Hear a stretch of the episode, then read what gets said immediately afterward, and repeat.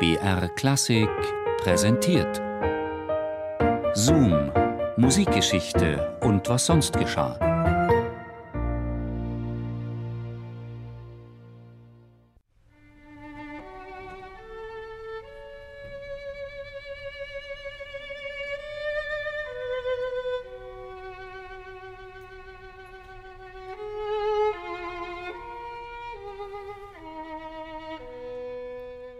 Mit einer langen Kantilene des Solisten beginnt das erste Violinkonzert von Bela Bartok.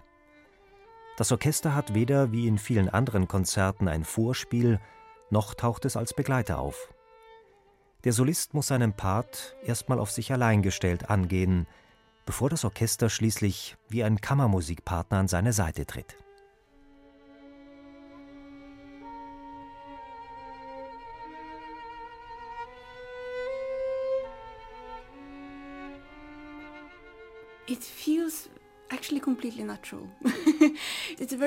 Es fühlt sich unwirklich an. Es ist ein ganz besonderer Einstieg und er erfordert volle Konzentration. Man muss wirklich mit 100 Prozent dabei sein. Aber wenn einen dieses Stück anspricht, dann darf dieser Beginn gar kein Problem sein. Die Geigerin Wilde Frang empfindet den Anfang des ersten Violinkonzerts von Bela Bartok als einen Moment selten zu erlebender Ausdruckstiefe. Magisch sei dieses erste Thema, mit dem die junge Geigerin Steffi Geier gemeint ist. Es rufe bei ihr ein absolutes Glücksgefühl hervor und sei dabei so unglaublich schlicht und einfach in seiner Gestalt.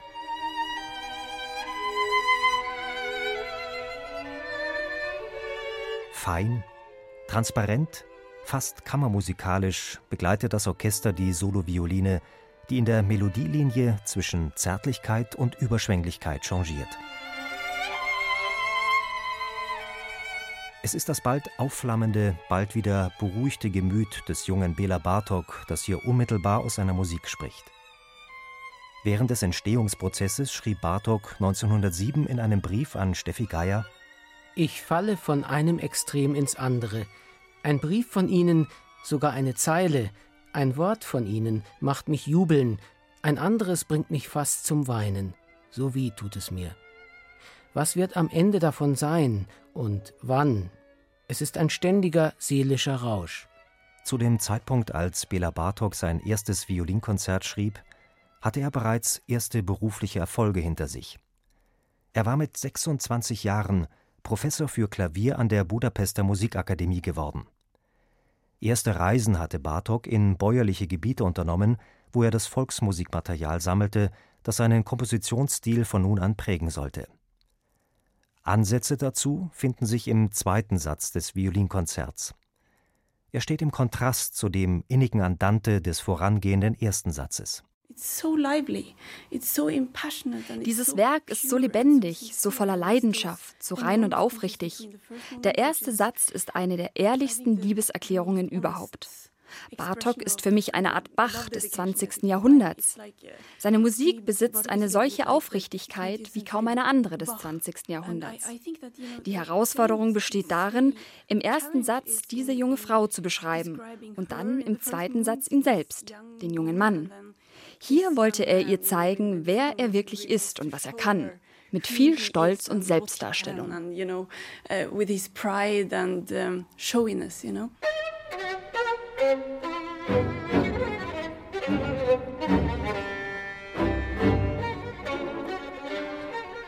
Mit demonstrativem Gestus holt der zweite Satz in Bartoks erstem Violinkonzert nach, was der erste völlig aussparte. Die konzertanten, virtuosen Aspekte eines Soloparts.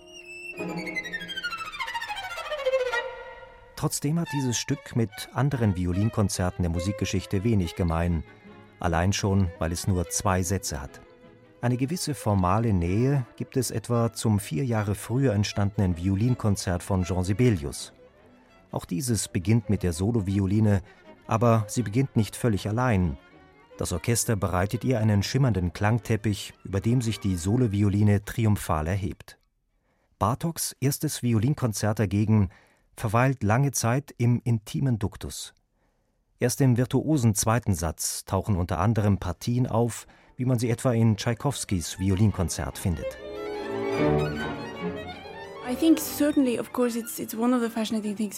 Das Faszinierende an Bartok ist für mich diese einzigartige Mischung aus fast religiöser Reinheit und folkloristischer Genialität. Seine Art zu komponieren erinnert ein bisschen an die Spätromantik, vor allem in diesem Violinkonzert. Man hört immer wieder ungarische Elemente heraus. Meine Beziehung zu ungarischer Musik entstand größtenteils durch Bartok.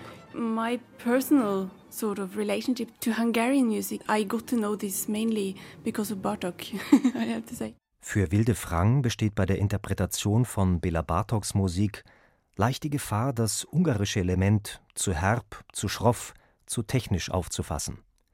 Gerade das erste Violinkonzert sei da aber ganz anders zu verstehen. Bartok is so often performed to Bartok wird oft zu maskulin und zu laut gespielt.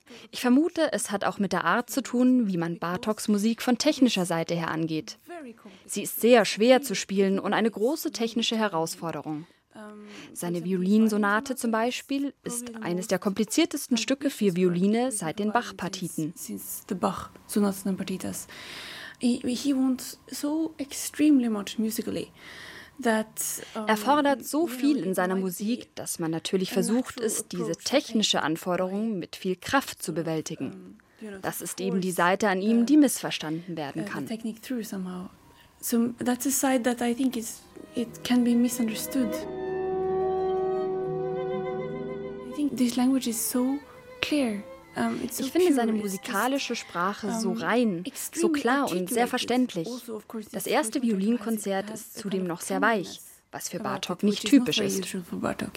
Zwar wurde Bartoks erstes Violinkonzert erst 1958 uraufgeführt, doch hat der Komponist den ersten Satz 1911 in die Orchesterkomposition Zwei Porträts übernommen, wo er den Titel Ein Ideal trägt, dem ein zweiter Satz ein Zerrbild gegenübergestellt ist.